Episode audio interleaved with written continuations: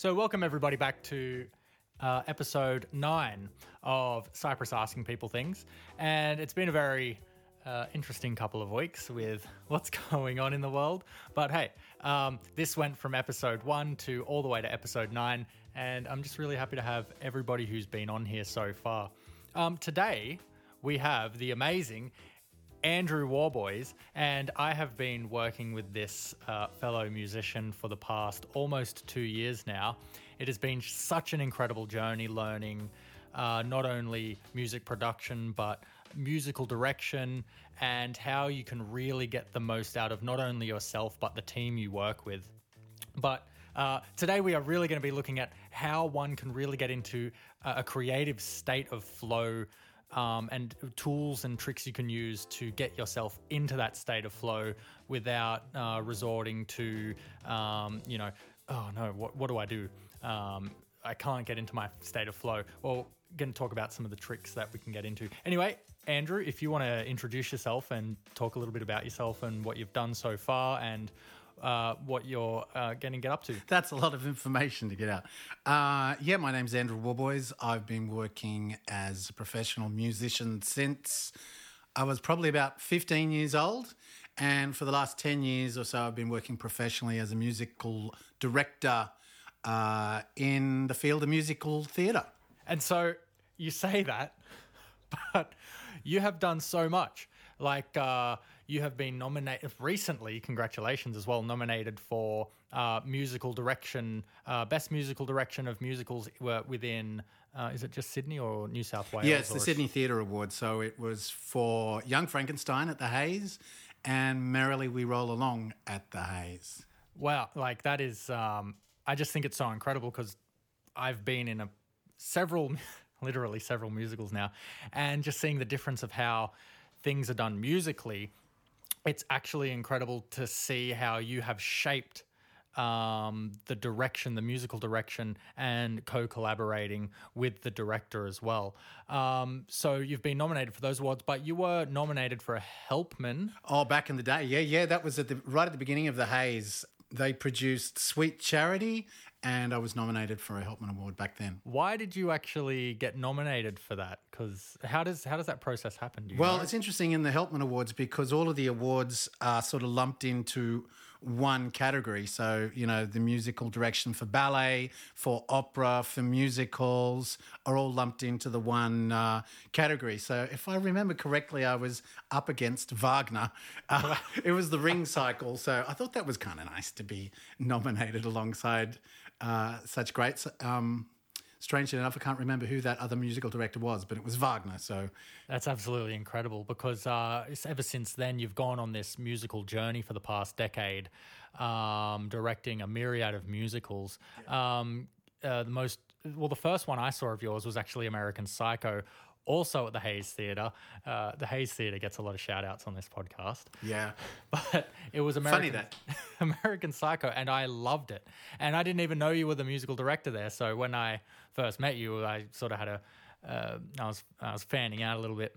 Uh, but uh, can you explain a little bit about your process on how you approached that? Because it's actually really quite interesting, in my opinion.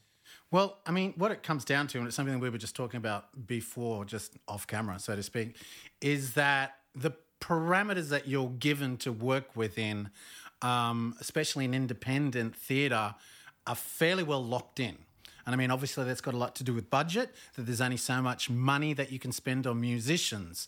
Um, in the instance of American Psycho, uh, it was a little bit of an unknown because Alex Berlage, who was the director of that production, um, was kind of given poetic license to do what he wanted with the show because the show uh, has only had two outings, once on Broadway and once in the West End, and it didn't do very well at all.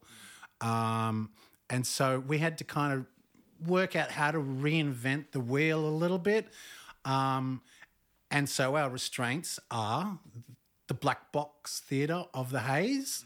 Um, and straight away, they knew there wasn't going to be budget for a band because they wanted this whopping, great, big, revolving stage. Um, and so that sort of, you know, negated the use of a lot of live musicians. So the show has been done with backtracks before, and they sent us all of the backtracks, and I had a good listen to them, and they sounded quite dated, and I was like, well. It's little wonder that the show didn't fly with these backtracks, even though uh, uh, on Broadway they had backtracks and a live drum and what have you. It just was a little dated. So I was really bold, and they sent me all the stems. And for those that don't know, the stems are all the individual instruments recorded, like just the drum track, just the bass track, just the guitar track. They gave me all of these bits and pieces that are supposed to be shaped together in a program, and you play all of these stems side by side. So I took the ones that I liked, like there might have been a guitar in one particular track that I liked. Uh, and then I sort of subverted it and thought, okay, that's an acoustic guitar. It's a little too pretty. I'm going to put a heap of distortion on it. I'm going to put my own drums in there, my own bass. And before we knew it, by the time we got to the rehearsals, I had completely reimagined and redone all of the tracks. Obviously, with Alex, he'd sort of been with me every step of the way, and there were sounds that he liked. We were just bold and we did it. Yes. We went along and we did it because you know it's a bit of our, a bit of an edict that we have at the Hayes that you go along and you do something until you're told not to. Mm. And I mean that's got a lot to do with the fact that we're not doing carbon copy shows. Yes. We're not doing shows that require us to uh, uh, recreate what happened on Broadway. Exactly. We have uh, poetic license at the Hayes. So by the time we got to the rehearsals of American Psycho, I'd redone all the arrangements.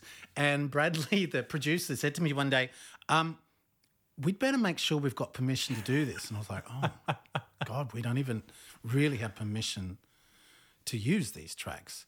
So Bradley said, okay, look, I need to send them two tracks. What do you suggest? And I gave him two tracks to send.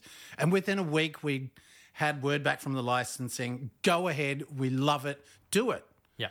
Um, and, and so we did. So that's how American Psycho came along. And they, they were the parameters we had to work within. And you get creative. Exactly. And it was very fortunate that that happened because it um, was very well received. Very, very well received. Yep. And then went on to do a season at the Opera House. Yep. And that was actually meant to go on a tour. Unfortunately, that has been postponed Yes, because COVID. because of because of the big C. BC. BC, because COVID. Because of COVID season two. Let's wait and see what happens with season three. We're in it. We're living season three right now. yeah, the pilot episode was New Year's Eve. um, so we're going to talk about how we actually get into that creative flow, uh, because as you've already alluded to, uh, it's about giving yourself those parameters. So when you're actually collaborating with other people, you're not only thinking outside the box, but thinking inside of the box. And you've already alluded to that being budgetary restraints. Um, you can't have a 12 piece orchestra. You need to only have three people do the equivalent of. Um, how can we do this uh, in a small space with only 100 seats instead of a 2,000 seat theatre? How do you then go about collaborating with the likes of uh, Alex Berlage and then getting that show, whittling it down to what it actually needs to be? So, what was the actual process when you were in the room with Alex? Well, in, in actual fact, well, let's go back a little bit further to the beginning of The Hayes with Dean Bryant. Um, because as a musical director, you have to listen to what the director has envisaged first. Because in my mind, the director is the boss. The director has the vision, and with Dean, quite often, months and months ahead, he knows what he wants the music to do. He knows what he wants the musical director to do with the music. So you may sort of think, oh, well, so as a musical director, you don't get a lot of freedom. Uh, on the contrary, with Sweet Charity, we moved into the Hayes. There was hardly any infrastructure. There was there were two speakers above where the audience bank was, and that's all we had to work with. We had no idea what we were going to do with that show. Traditionally, Sweet Charity is, you know, anywhere to 17 to 25 musicians. It's a big band, big Broadway sound, you know, trumpets, trombones, a, uh, uh, a sax section, the whole thing. Yes. But in the Hayes, we had this little box out the back, and Dean said, You need to fit the band in there. Uh, he also gave me a role to play. So he said, okay, the piano can come out a bit, but you have to fit your musicians in that box. And right back then, uh, we were doing co-ops. We didn't know what the Hayes was back then. There was a little bit of money so that everybody would get a piece the piece of the pie at the end of the run. We all understood that when we went into it. So I thought, okay, what can I do? So I ended up with a five piece band. I thought, as long as I've got drums, bass, guitar, keyboard, uh, and I had a second keyboard player who also played saxophones and uh, various other woodwind instruments, we actually had to take in our own PA system in order to amplify the band because there just wasn't anything there. So we had our own PA system at the back of the room behind the band, um, you know, behind Joe Acaria. He had a speaker so he could actually hear what the band was playing. We didn't, you know, there was no headphones. We weren't using any kind of Aviom system, you know, Yes. to monitor. So the parameters were quite strict, but in the end, it worked in our favor hmm. because what happened was all of the microphones, the, the the singers went through the front of house system, and the band was always behind, so the clarity was great. Yes. So when we previewed that show. And also, you've got to remember that the Hayes is only 110 seats. Everybody's very close to the action. Yes. And in Sweet Charity, you had performers who are at the peak of their of their careers. Yes. And so if you're sitting in the front row at the Hayes, you are seeing these people who are so good and they are right there. They are right there. Um, the experience is visceral. So the parameters pushed us into a pushed us creatively into a place where we created something unique. Yes. Absolutely. So that's kind of that, and that's with Dean.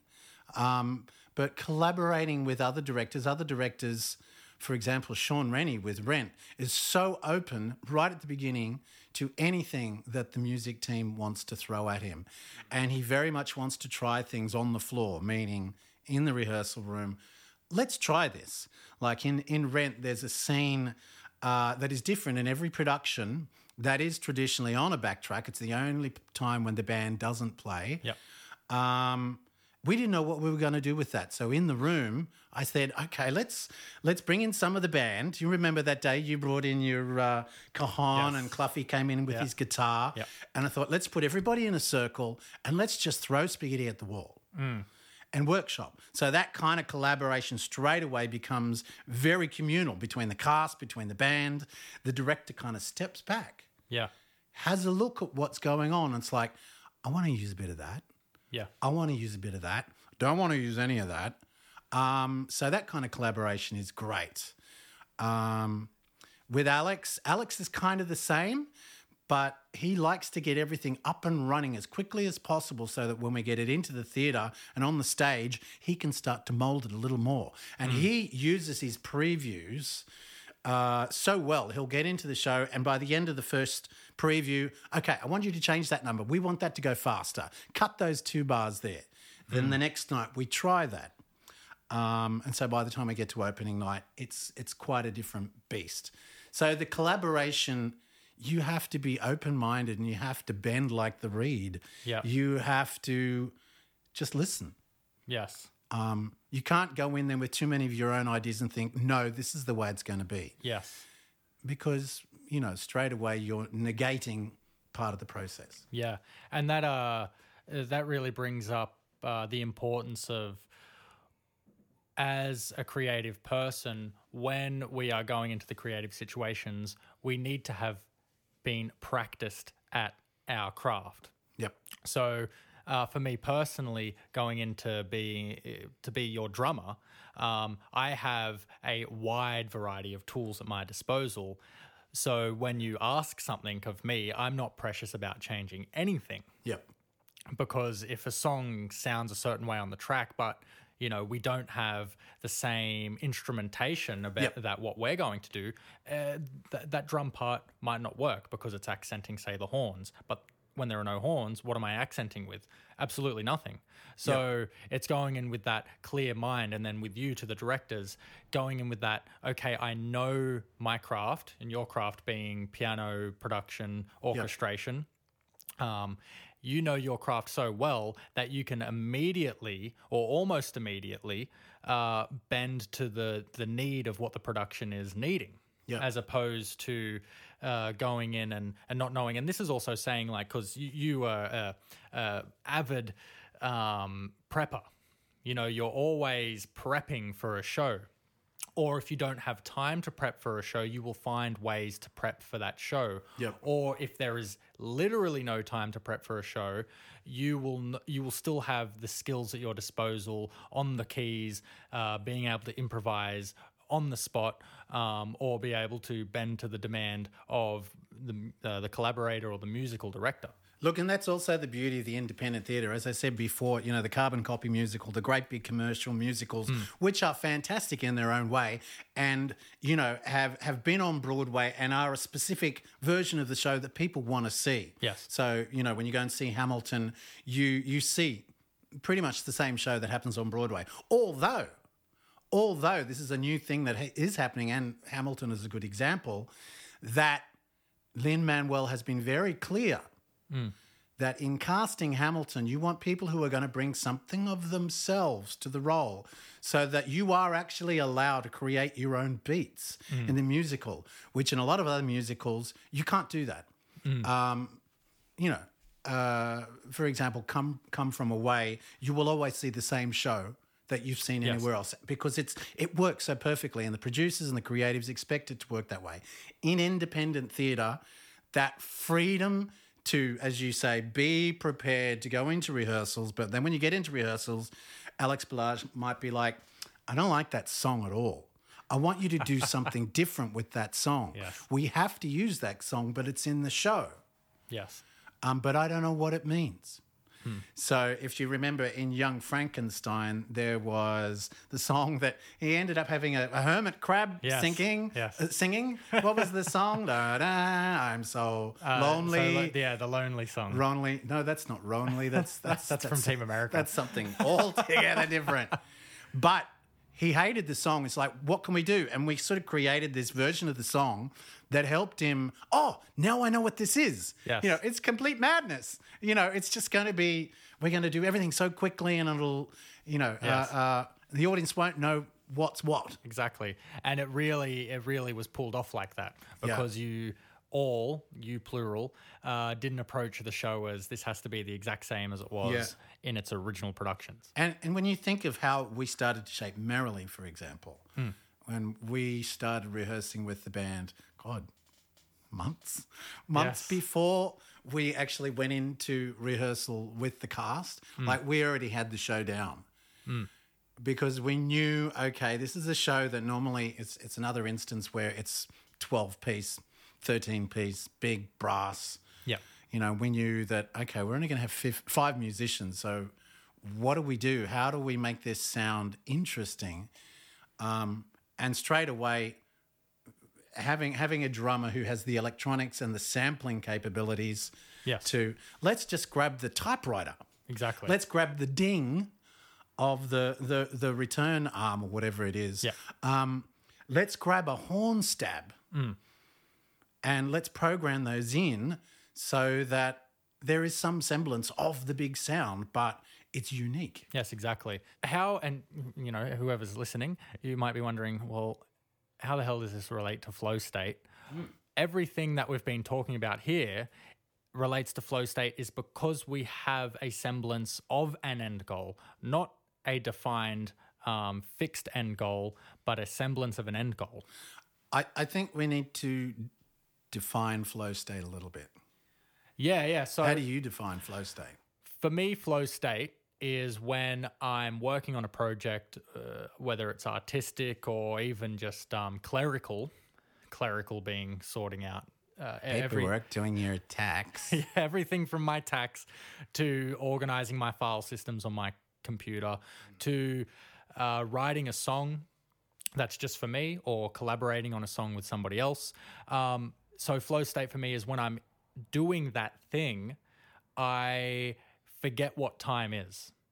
Time sort of evaporates, and I uh, am, am deep into the computer or, or my drum kit, and then I look out the window and it's dark outside. I completely forget about time, or if there is a time restraint, you know, the time the, the clock just starts ticking faster and faster because I need to get you know the creative thing done for the deadline. So, would you say then that experiencing flow state is being inside your joy? Yeah, yeah, That thing that you most enjoy doing.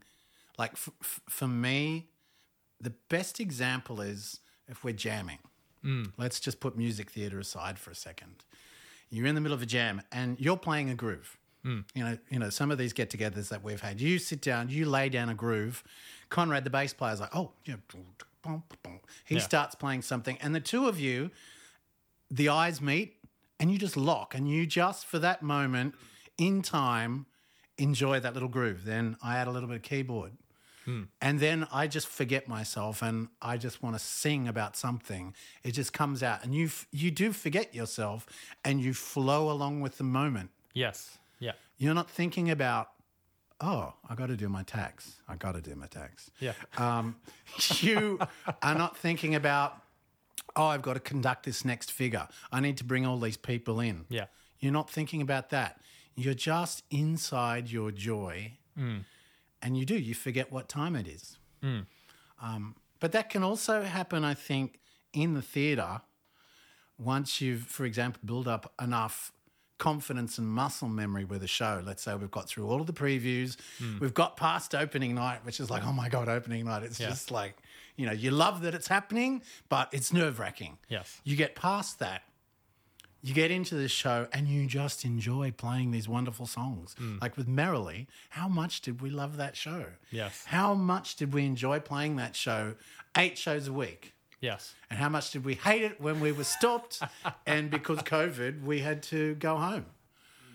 You know, and also the beauty of that thing is that we didn't have a click. We're not playing along with a click. So in our flow state, let's take this a little quicker.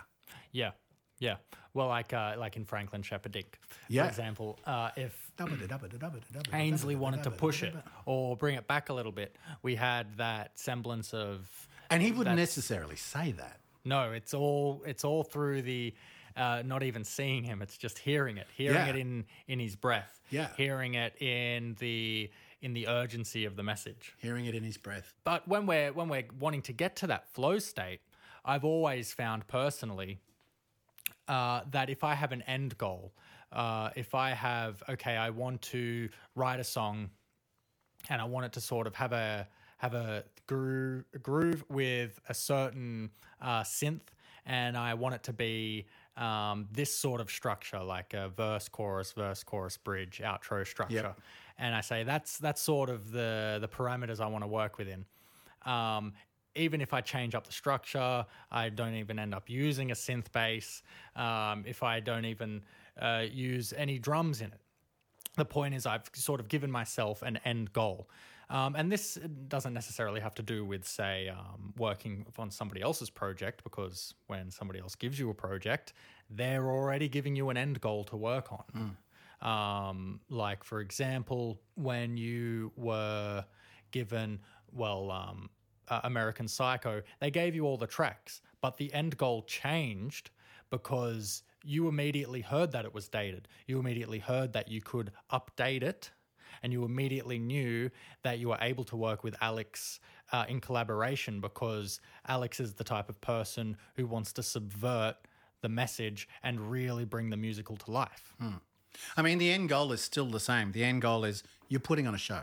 But if you're writing a song and your end goal is presumably to, okay, I'm going to finish this song by the end of the day, or I'm going to finish the shape of this song, the basic shape by the end of this day. Yeah. How does that then pertain to your flow state? For me personally, yeah, so it's definitely I need to have a certain thing finished by this time. So is it in sort of in the midst of you programming that you just, I'm doing these four bars and I just really love this groove? So it's usually uh, finding a groove, finding a, a sound. Like Yeah. when you, if you find new sounds, You become online. inspired. Yeah, yeah, and you just want to work with it. Yeah. you know um but i really think personally and as a tool that i've used and that we have discussed before is just having a semblance of an end goal to work towards or uh, even a even an end date to work towards, saying I want to have this done by this point in time. A good, a good example could be some of those speed writing sessions that we've done. We haven't done for, for a while, but we've done a few of those where it's like, let's write three songs Yeah. this afternoon. Or, or, or actually, not three songs, not a completed songs, but let's give ourselves a time limit to work on this particular groove, mm. you know, and, and do it really quickly. Like I'll sit down and play a, a- keyboard riff yeah, something. And it's like, okay, your turn. Then you get up, and we're, we're sort of recording this as we go, we're, we're sequencing. Then you'll get up and you'll put in some drums. yes, And then I'll get up and put up bass. You know, we might just be working at eight bars at a time, but while we're doing that, we're just losing ourselves in, I'm so inspired by this is great. I really love this groove. I want to hmm. play this. Because, you know, we don't start recording until, oh, I found something I like. Yes. Let's capitalize on that. Okay, enough. Finished. yeah, Your turn. Do something in drums. Uh oh, here comes the 7 8. Yeah. Here comes the 15 8. Oh, can, can we at least have a bar of 4 4, please? Yeah, uh, and uh, but with that, it's really important that when we're um, giving ourselves these end goals, we're giving ourselves just like with uh, yourself and the musicals you've done, you're giving yourself the parameters. You know, um, because without the parameters, uh, we end up getting uh, everything sticks to the wall the proverbial spaghetti. Uh, everything sticks to the wall and it ends up a mess.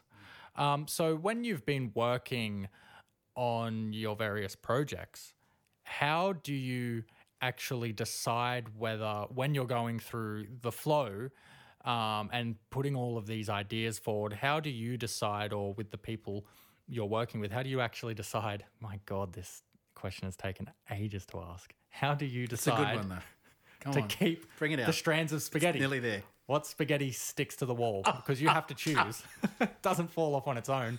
Some ideas are really, you know, with any of us, but Like it comes down to like the first thing is is the collaboration. Like it's all very well to sit there at home, and I've done it a lot. Sit there at home, create something, sequence it all by myself, sing everything, but it's that decision to then collaborate. Because that collaboration is the thing that then inspires you to even you know to do more. So there's that. Hmm. There's that that that that you know this this allegory of spaghetti hitting the wall in order of not making a, a, a mess is that okay if you start to involve somebody else then you get somebody else's idea that will oh and then there's this and oh then there's that um, also i think not thinking about it too much and you know, if if you've reached a point of flow state with anything, you're just allowing something to come out. And you're not too hypercritical about it. You just let it go. And I mean, that is the nature of flow state. Those little inverted comma Yeah. fingers. Um, you know, that that don't think about it too much. Just let it happen. It's like a wave. It's like, you know, you're surfing and the wave picks you up and whilst you're on the wave, oh, the view is amazing. That's all you're thinking about. Oh, it's finished. Swim out, go again. yeah. So I think that's how you avoid the mess is that you don't think about it too much. You don't be too hypercritical on yourself mm. because creatives, we, we love to be mm, critical Yes. of ourselves and others. It happens all the time. Yeah, yeah, that's that's very true. One thing I've found personally that's been uh, helpful, um, uh, I'll say, antidote to the hypercriticality. Uh, that's a word I'm gonna. Oh, hypercriticality. That's a word now. Can you spell that? No, I'm not spelling that. but uh, an antidote that I really think has helped me is um, just putting the recordings that I've made out, not holding them in the box. And by the box, I mean You mean getting them out into the world, Yeah. releasing them. putting them out, releasing them into the world. You know, releasing music now is so easy. Putting art out there, and it's not it's not a money thing. It's not a hey look at what I've done thing. It's it's ninety percent for me a personal thing to just put it out, finally it. finish it. Like for me, my finishing. Uh, when I say I've finished something, is when I've uploaded it to like um, some of, like my socials or my website Yep. um, I can still edit it. It's on my computer. I can still remix it. Like that's not a that's really easy to do. But having that okay, finished for me is putting it up. I think that's a thing that a lot of creatives have problems with. Um, especially, you know, working in the theatre, you get a lot of people who are, you know, playing all these roles, and they can they can sing anybody else's material, give them the Sondheim, it's great, and then you sit down and you say, "Wow, have you have you written it? You got such a great voice. Oh yeah, I, I love to write, but you know, I've just not. I've tried it, and I've tried collaborating with collaborating with a few people, but I've never actually never followed it through. If and that's why I think the speed writing sessions are so great. Sit down, sit down, force yourself to just finish something in whatever form it is, finish it, move on to something else. Hmm. And as you say, by completing something and, and putting it out online and just putting it out there. And I mean, it's not like you're fishing for comments. Hmm. It's not like you're fishing for likes or whatever. It's for your own benefit. Yeah. And if people like it, and some people, and a lot of people do, then that's great. But then it's like, okay, what next? Yeah, and I, I, th- feel like it builds up in layers. Like we're writing the Bruce Lee musical at the moment. Um, and that's a completely different way to approach a flow state because um, doing a big project like writing a, a musical theater show, um, putting on a large production of a show like uh, Joe Acaria with Drummer Queens, um, having those grand ideas, uh, such as writing an, an entire book as opposed to a short story. You need to, I believe, need to have done the I would say the harder yards in doing and finishing the little projects and building up that um, Building up your skill sets. building up the skill sets, but I think equally as importantly, building up the habit of finishing the project. Uh, like I, I think a great example is the difference between Stephen King and George R. R. Martin. Uh, they had an interview together. I can't. I'll put the interview in the description. Uh, so they had an interview, and George Martin he asked Stephen King, "How do you finish so many books? Like I can't even finish he's my. I can't finish my precipice of a book, which is Game of Thrones. How do you do it?" Um, and Stephen King says, "I I make myself write. I think he said it was three pages a day." He writes three pages a day, no matter how good or bad it is. He just writes it. He says, "I make sure to try and finish those three pages." Um, but before that, he was a he he wrote for Playboy. He wrote a lot of articles in Playboy. He wrote um, short stories. So he had already built. I'm not quite sure of George Martin's writing history, but I do know of Stephen King's writing history. He had a propensity to do things and finish them and then publish them. And if you don't have that, um, um, if you haven't built up that habit, if you haven't built up that skill Yeah. set in saying, okay, this is 90% there, but you know what? It's got to go out. It can be really hard to put something out because then you end up rewriting, remixing, rewriting, remixing, and then it never gets released. And then 20 years goes by, and something that you feel like other people could have enjoyed um, turns into something that puts yourself into a spiral within your own art. Well, that, that's why I think coming back to finishing something is a skill. oh, it totally is. So you know when we're we're, we're talking about doing these sorts of things, you're doing it because you want to enhance your skill set. You want to learn how to do a, do a thing. Okay, so at its barest uh, point, writing a song might be sitting down and writing some poetry, writing words. That's that's what I can do with a pen and a pencil or on my phone. I'm just writing some lyrics about something that happened Yeah. something that I feel compelled to get out, Yeah. you know, and it might, you know, it it might just end up being a poem. But then poetry has a habit of turning into songs, and it's like, okay, so that's that's the one skill of, okay, I might not be a very good lyricist, but at least I've got that out. Okay, I've got that. Now I'm going to go and use another one of my skills. I can play piano, hmm. and then on top of that, I'm going to sing some of these lyrics. So there's another skill there. So it's layer of layer of layer. And then I'm going to go to my computer now.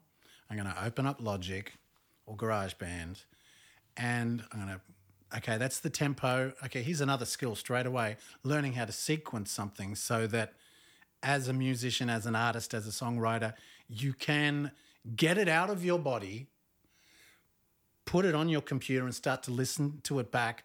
And then, you know, oh, I'm going to put some loops in there. Or, um, so once again, it's, it's just compounding all of those skill sets. And then I'm going to finish this. It's just a simple song. I've got piano, bass, drums that I've recorded, and I'm going to sing it. And I- I think a really important thing with that is, um, like with my student, um, hello, student. I know you listen to this. Uh, uh, if you don't have the skill set um, and you want to do it, not thinking that the barrier necessarily is not being able to do a course in it or um, have a necessarily have a one-on-one mentor with it.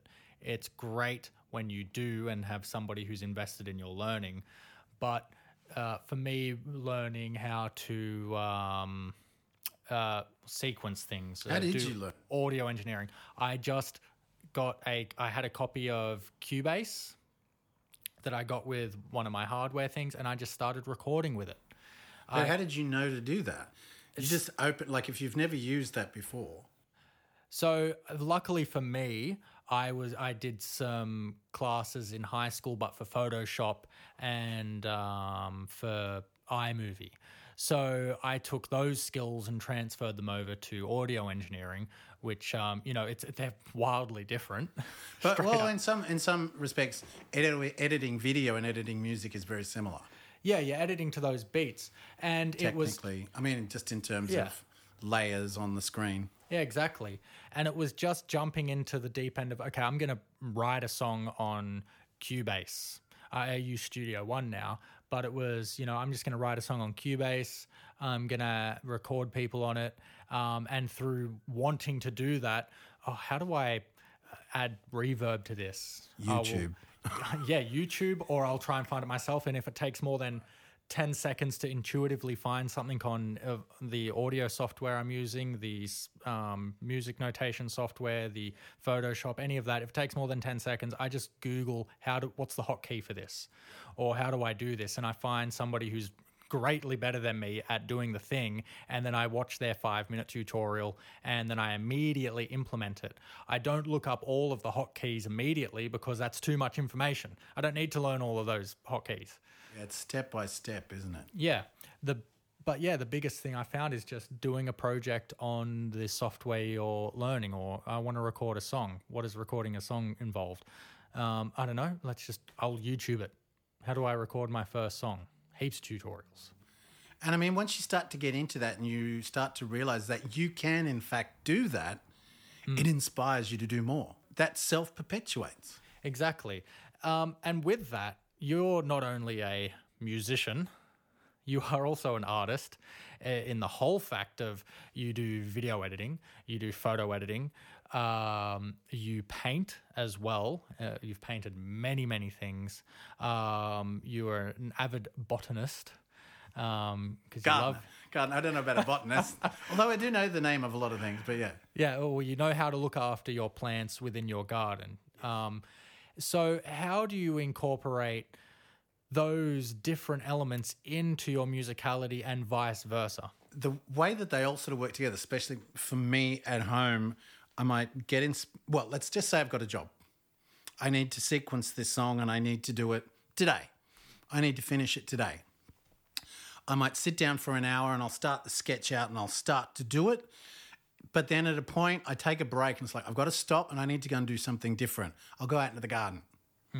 And it's just that thing of once you start working on something, you re- of course your mind is turning. Okay, I need to do this and I need to do this, and there's like a list of things that you need to do. Um, and at some point, it's like you got to get away from that so that you get a bit of clarity. Like I might work on a dance music is is notorious because you've got you know. Um, 135 BPMs with a unts, unts, unts, unts going over and over and over again, and quite often you're just working on eight bars at a time. So you're hearing the same stretch. There's a point where you need to stop and go away.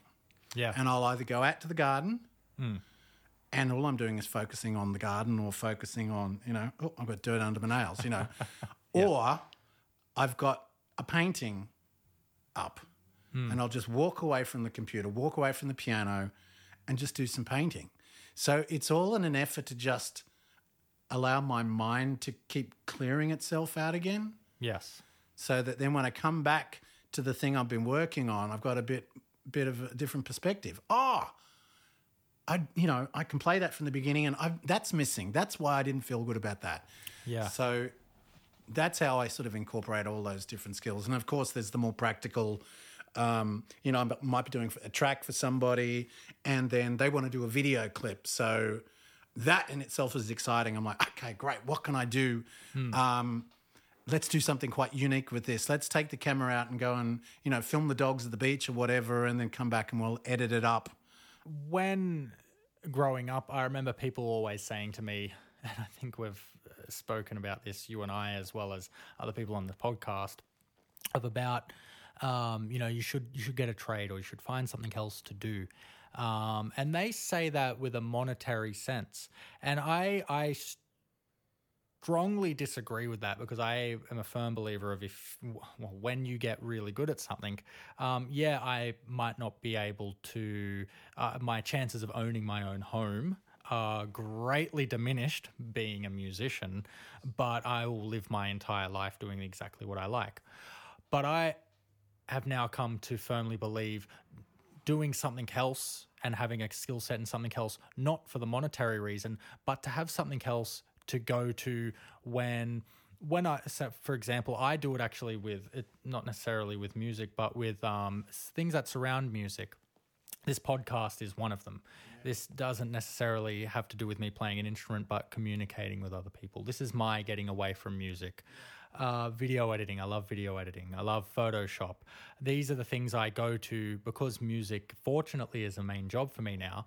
Um, I get to do that, or I, I learn the trumpet or the the saxophone. So it's these things that I go away to just to enjoy for the sake of enjoying it, as opposed to opening up a, a theatre book, which I love doing, but there's still that semblance of I have to learn this entire book and it has to sound really good by opening night. Yep. Like it, it just has to. It, there's no option for it.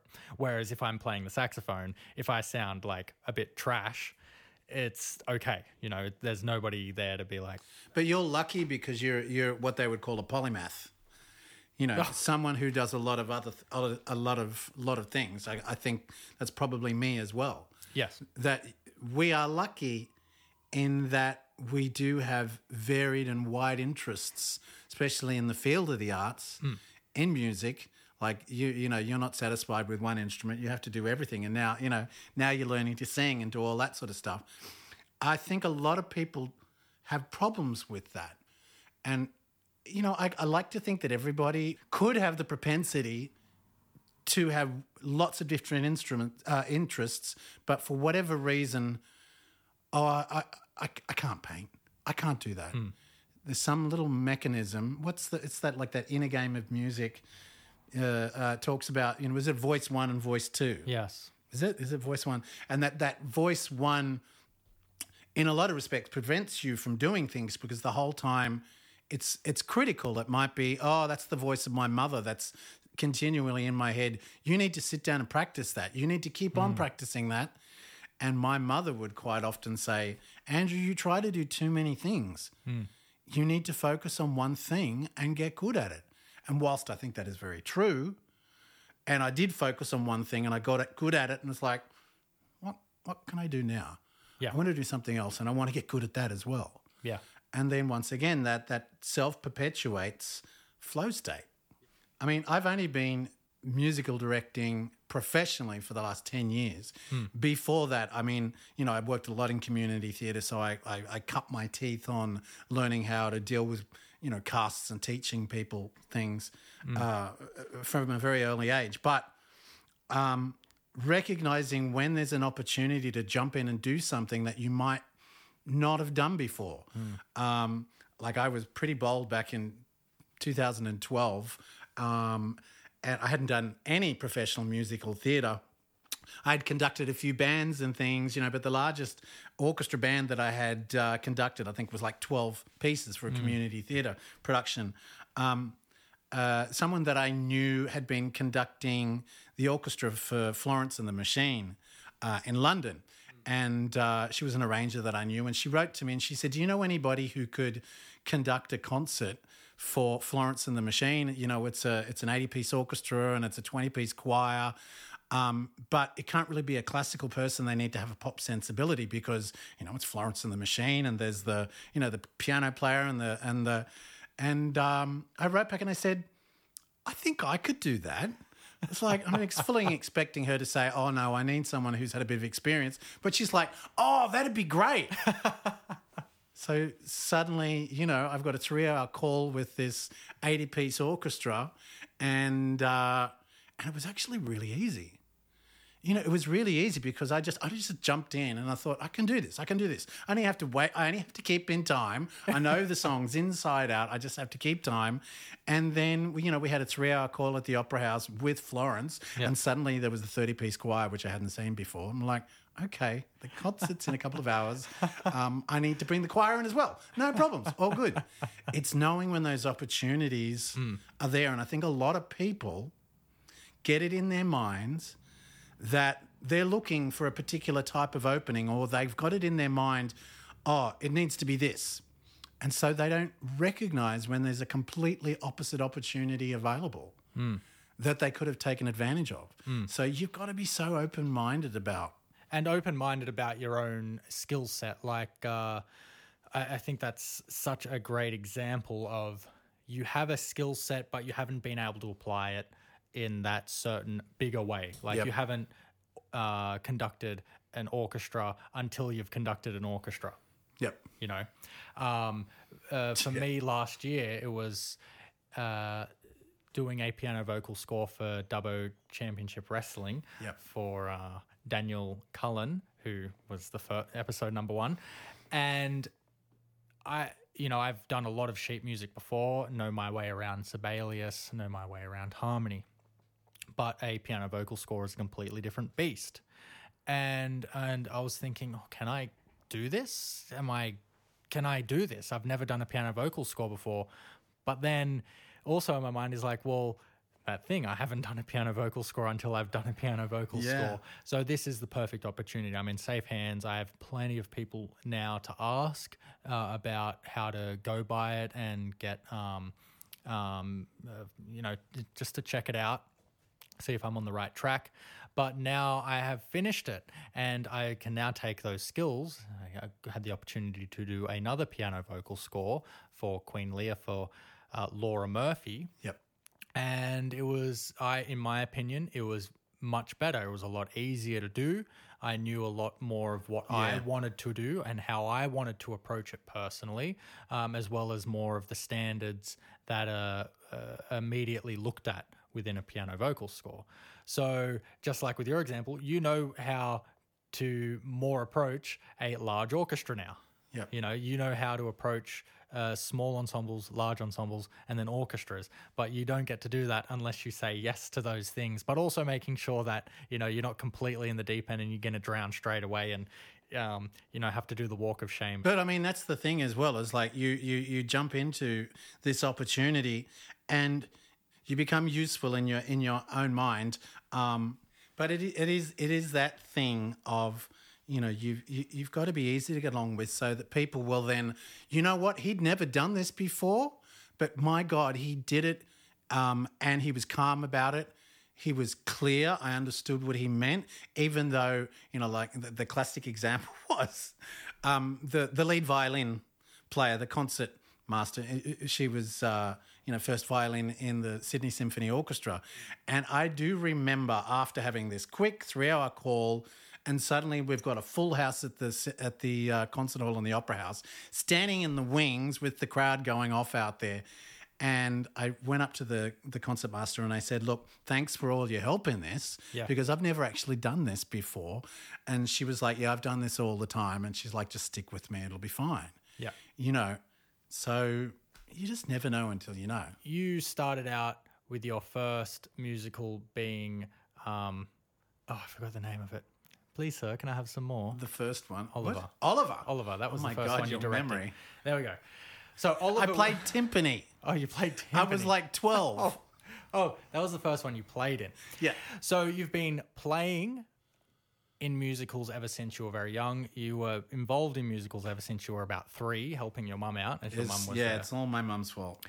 Um, how have you used the skills from that point in time to shape how you actually approach um, what you do in theatre to sort of, as we've spoken about, set those end goals, know what is expected, because even though your first professional uh, job was a decade ago, uh, you know, you still had. You still knew the expectations Yes. required within musical theatre. What were some of the crucial ones that you definitely knew of when you stepped into that position? I, 10 I? I, I think the thing with with mum, my my mother was the the costume mistress was her costume mistress was her title, and she used to design and organize all of the costumes for all the various shows for the Orange Theatre Company, um, and she used to drag me along a lot of the time. Um, and I just I just loved it. So I got to see all of the different angles of the theatre. And the first time, as, as you say, with Oliver, I, I was 12 years old and I played some timpani. And I think I played a little bit of piano. And then the next show I did, I was pulling ropes backstage. So I got to see how that worked. You know, then I was pushing pushing things on and off stage. And it was actually some time before I actually, and then I played piano for a couple of things, but it was some time before I actually did my first musical direction job uh, with the Orange Theatre Company. So I got to see the theatre from all of these different perspectives. So by the time I get to where I am now, I have an appreciation for stage management. That you know, when the show is on, the stage manager is the boss. Yeah. You know, you have an appreciation for all of those other people that are working their butts off, and that you are just a cog in the machine. Um, and you know, there's no sense in being a, a, diva or oh my god, you know, I, I'm not getting enough sound here. I'm not, you know, me, me, me, me, me. It's all about all of those different jobs that are being done. All of those people that are all working together to, cre- to create the same outcome. For me, the biggest leap into musical theatre, which was only properly two years ago with Mamma Mia at Laycock Street Theatre, um, was learning all of the jargon associated. Uh, and I've quickly realized uh, whenever I'm heading into a musical situation is learning that jargon as quickly as possible. Like I didn't know what Sitzprobe meant like what the hell's a Sitzprobe? Now i know that's when um, the band and the cast first play through together properly. Like it can happen beforehand but that's when it's meant to As opposed to a Wandelprobe, which is when it happens in the theatre with the band in the pit. yes. And it's it's about learning uh, those other subtle expectations um, well subtle being um, you, you know you're always showing up for the hour call knowing exactly when you're meant to show up, um, knowing exactly what's expected of you throughout the week, um, knowing what's expected of you in terms of if you can't do a, a show. Because when you're doing eight shows a week for, you know, uh, a month or two months or six months or three years, uh, you are going to have to have somebody dep in at some point, you know, especially if you're doing those really long shows. So it's knowing those expectations and having those discussions with the musical director, with the musical director, and and everybody being comfortable with it, um, knowing how to navigate, um, knowing how to navigate with between the band and the cast, and uh, and the boundaries that need to be there or aren't there. You know, um, how have you sort of navigated that yourself? Well, once again, I think it's it's just that thing of just having your ears open the whole time and listening before you speak. Because at any point, okay, you might be at the top of your craft, or you might have a certain skill set, and know what you're doing. But even so, you you just got you've got to listen out. You've got to be open to what's going on around you all the time.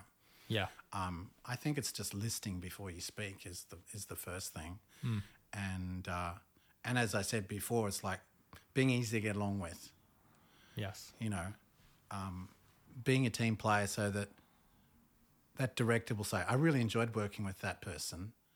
I'm gonna, I want them again." You know, or, or any number of people like, and I mean that's the been the beauty of the Hayes Theatre is that I tend to work with a lot of the same people again. Um, and that's exactly what's happened in the last two years with you know yourself and uh, the other musicians that that we've been using in the in the last few shows, uh, from Rent at the Opera House to Young Frankenstein uh, to Merrily We Roll Along, um, and there are other projects that we are now doing together because we know we all work well together Yeah. and and fine i've worked with a lot of people over the years but it's that expectation of okay i've got this job like we're, we're about to do this uh, um, tour with boy george in in march fantabulosa. And we don't we kind of don't know what the job is yet. We know that okay there's going to be a list of songs that uh, all these fabulous artists are going to sing and they're going to be reinvented so straight away, I need to put together a team of people that I know and trust, uh, like yourself. I might say, "Look, I need all these electronic drum sounds. Can you find these sounds?" Yeah, great. You know, we, I know that you know how to do that, and that when we bring it to the rehearsal, you know, uh, I say to Cluffy, "Oh, look, we're going to need a banjo for this song." Total trust Yeah.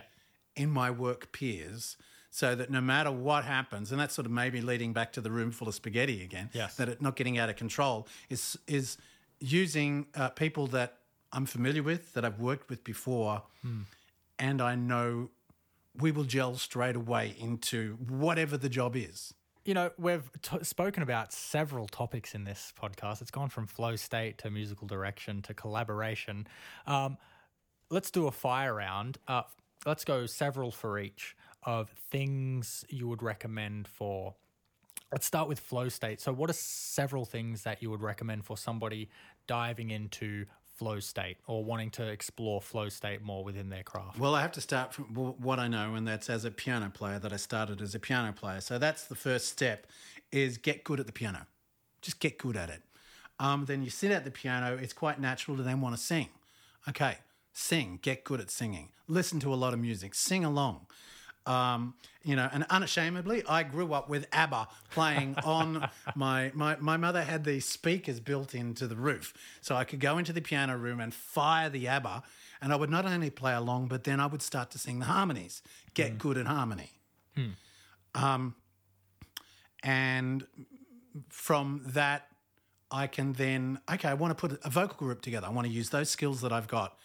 So it's a thing of keep on compounding all the various skills in that field. Yep. So before you know it, I'm not just a piano player. I'm playing piano. I'm singing. I'm I'm learning harmony. Then I'm able to put together a vocal group. I can put together a band. Yeah. So straight away, there's a heap of skills there that I've just accomplished. uh, what we were talking about before is end those end goals, having those end goals so we know where to end up, and you know just exploring the sounds, exploring the things you are good at. Well, and those, those I mean, it's interesting. You, you you keep talking about end goals, but they're not necessarily the end. Exactly. They're necessarily that. For example, we in in the musical that we're writing about Bruce Lee, which is you know it's a big task. Yeah. The very first thing that we we did, we sat down with a cork board, and we plotted out with cards the journey. Yeah.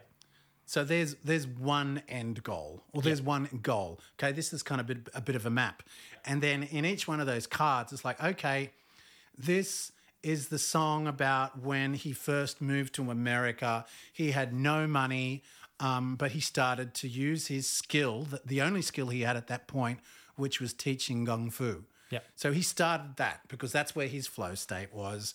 He knew how to do that. He knew how to teach. He was personable with other people. People loved him. Um, so straight away, we think, okay, we need to know everything about this point in time with Bruce Lee. Yeah. So our, our goal is research. So we sit down and before we've written a word, written any music, we spend hours going through the books, talking, talking, talking, talking it through. And I love that we, you know, we'll have our Google Docs open. So we've both got the same active document open and we're just writing as we go, you know, and adding to it. So it's all research. So that's one goal. And then a couple of days later, we take that, all of that information, and turn it into lyrics. Hmm. So there's another goal that we, and then eventually we take what we've written to the piano or to the sequencer and then start creating music. Yeah. So there's little spot goals. So end goal is is I mean the end goal. Is to have it finished, have a musical. Well, no, even beyond that. I mean you finish it and then you want to get it on. yes. But then after that, you want it to transfer. Yes. And then beyond that, you want it to go off and have its own life. Yeah. And then we begin another project and we have another set of goals. Exactly. And then we're better at it the second time around. Kind of. Hopefully. Well, you know, one would well, presume. it would be, yeah. Uh, unless the you know the musical completely falls over. But Don't if say it it. falls, if something It falls over, It won't fall over. But if something does fall over, uh, you, if you pay attention, like you said, if you keep your ears out and listen, and you're looking, you will know why it fell over. Yeah. Uh, number two, fire round. Being a musical director, people who are becoming a musical director aspire to become a musical director. What would you, several things you would recommend to uh, either focus on or pay attention to? Well, the same thing again, coming back to, I have to keep on coming back to the, the first stage for me is as a musical director, I need to know how to play piano. I need to be able to read music relatively well. Um, and singing, as I said, I think that's another thing because then as you're teaching people, you want to be able to play the notes but sing it to them. Um, so developing all of the skills as a as a musical director before you launch into that, um, yeah, it's about making sure you, you, you you're across your instrument. Um, you know how to read music, and you need to be personal because and and confident in playing somebody a melody Yeah. And just being calm about it. It's like some people, might, like especially with the, the Sondheim, people are, oh, can you? I don't quite, I can't hear that that interval there. How is that going? Hmm. Being able to repetitor and being very patient. Hmm. As a musical director, you've got to be so patient. You need to make sure that you stop, hmm. that people have understood the passage you've just played. Sing that back to me. Do it again. No, that you're not quite getting up to that note there. Listen to it again not being condescending at all. And I was like, oh, you still don't have this. Why doesn't this person? That's that's Yeah. not that's counterproductive. so I cannot stress enough how you need to be calm and personable so that um, people will trust you. Yes, yes. Um, and I think one other thing from what I've observed as well is is knowing your your band Yes. and what they can bring to the table.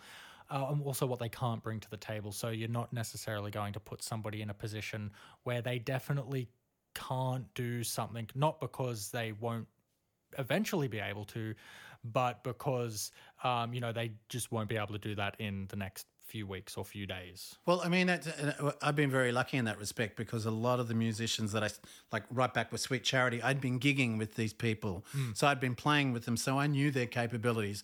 Uh, you know, I knew that Tina Harris could play, that she could read music, and that she was a really quick study. I knew that Joe Akari was a percussionist, so he could also bring all this percussion flavor into his drum kit. Um, so I've never been in the position where I've had to work with people that I don't know. Yep. So I mean, I think that is definitely a thing that when you go into some of these shows as a, as a new green musical director, um, especially in a lot of community theatre, you don't necessarily get to choose the musicians. You know, the company may say, "This is the drummer we use." This is the guitar player we use, you know, and this is, you know, you've got this gig because this musical director who has been doing all of these shows has suddenly gone on to bigger and better things hmm. but you are required to use these musicians. So straight away, you need to learn what their capabilities are and what they can and c- cannot do. Yes. So as you say, you've got to know the band. But that the situation that we are in with these shows is quite unique. Yes. it- Yeah. Most definitely. It's quite unique. Yeah, because when you work uh, together with people regularly, you you know the ins and outs of that person. You know exactly what they can bring, um, and exactly what they're willing to do. To if they need to do something else that's slightly out of their um, repertoire, skill repertoire, uh, you can you know if they're going to be willing to go the that little extra mile to oh yeah that's all right Yeah, Just and I and I know that you're not going to chuck a wally when I say, look, you know, you're speeding up or you're slowing down or, you know, actually that groove is really shit. Can Yeah. you, you know, like, okay, well, let's try something else. yes exactly uh, that, that is- Trust. that trust with it so, those uh, things that can seem like personable attacks aren't actually and it's just you know oh that's not what um what is required or like that's not the vibe right now can we just change it Yeah. you know last fire round we will go with uh, collaboration Yep. uh, what are some of the things you have learned that you have found that have really helped col- for yourself, for musical directors, for yourself as a musical director to collaborate with directors, Yep. and for yourself as a musical director for musicians Yep. to collaborate with you and Yep. you to collaborate with musicians. So we'll start off with you to a director. Well, it, comes down to, to the preparation, and in that preparation, before you months before you you go into rehearsals, you've got the gig, you know who the director is. You sit down with the director, and I just listen. Mm-hmm. I listen to his or her view and their and their vision for this show. That's number one. Just listening to what they want, and then straight away I start to feed back ideas. Start, you know, it's a bit of a, an image board. Um, oh, I, I think it could sound a bit like this. And this is also the beauty of working at shows at the Hayes, that, in that we don't have to create carbon copies. That you know we are able to reinvent the show. So straight away, I can start throwing ideas at the director. He can go, yes, no. So straight away, I know, ah, I know where your head is at with this. I know I can I can work with you because I now understand what your vision is. And as I said before, with some directors, they don't know what that vision is until they get into the room. So still, it's just it's like listening. What do you want from this moment? You know, what is the intent? The whole time, unless it's my own production, which I haven't done for quite some time, um, it's not my vision. It becomes my vision, but it doesn't start with my vision. So that's with the with the director. That's that's how it, it has to work. Um, with other musicians, um, as you said before, it's knowing what somebody is capable of, knowing what they've got in their litany, in their in their gig bag, knowing what they've got in the cupboard. What have you got? What is that? You've got, you know, you've got all these things. You've got a tambourine up there. You've got, you know, oh, you got your clarinet down there. Oh, you've got your trumpet. So, um, Cypress in Merrily We Roll Along in Opening Doors, there's this section where a trumpet plays Yes. and I know you play the trumpet. We don't have a trumpet player. You know, Abby's in the not going to play. Abby's a woodwind player. She has every woodwind known to man, a woman, and child, but she can't play trumpet. It's down to you. How can we make this work? So Cypress says, okay, well, firstly, we'll give Abby a snare hmm. because I'm not, I'm going to have to take my hands off the sticks. I can keep playing the kick, hmm. but I will play trumpet for that. Da, da, da, da, da. So it's knowing that, oh, you will jump at that opportunity. Hmm. Knowing that, you know, with Cluffy, it's like, I need a man, I think it's a mandolin here. Oh, okay, I've got, you know, I can, I can do this or I can feed it through my box and make it sound like a mandolin Yeah. Um, it's giving you guys an opportunity to shine in a slightly different way, slightly unexpected, and to increase your skill set. It's like, okay, well, so I can now play drums and trumpet at the same time. Yes. Who'd have thunk it? Yeah. so it's that. It's allowing you guys to have creative hold over, you know, your your instruments and your stuff and what you do. and and it and I got to say on the the receiving end of that, it really makes us feel. For me, I will speak just for me personally, um, but it really and what I've seen has made us feel.